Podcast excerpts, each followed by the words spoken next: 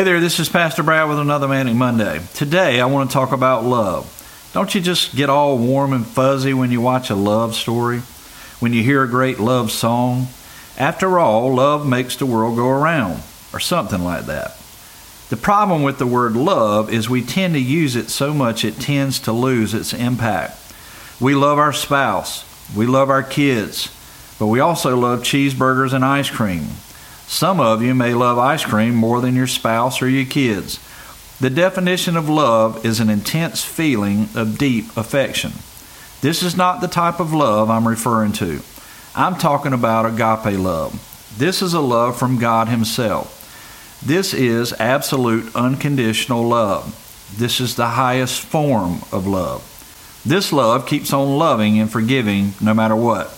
My lead pastor made a statement recently that I noted. He said, Love them to unlock them. What does that mean? Well, as most of you know, I am a music pastor. I have been a Christian for almost 35 years. I've always tried to be a witness to other people about the love of God. The fact that He loves us so much that He wants a personal relationship with us. He offers that through a personal relationship with His Son, Jesus. There are all kinds of ways to be a witness for Jesus. I think in this day and time we are living in, you have to build a relationship with people. Now, I know there are exceptions to that, but for the most part, people aren't going to really listen to you unless they know you. And you have to practice what you preach. Many people I speak to these days have a wall up for many different reasons, and I get it. In order to unlock them or begin to tear that wall down, is to love them. It's not a gimmick or fake. The kind of love that comes from God is the kind that loves someone no matter where they come from, what color they are, what their religious background is, or what they have done. When you love someone that way, over time, you are going to unlock them. It takes time.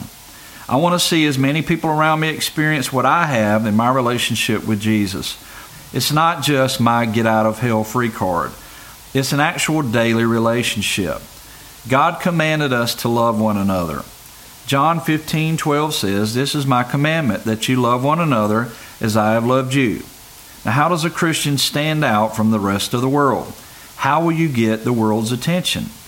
John 13, 35 says, By this all people will know that you are my disciples, if you have love for one another.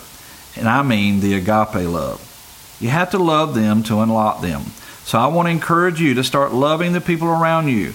Agape love is a game changer.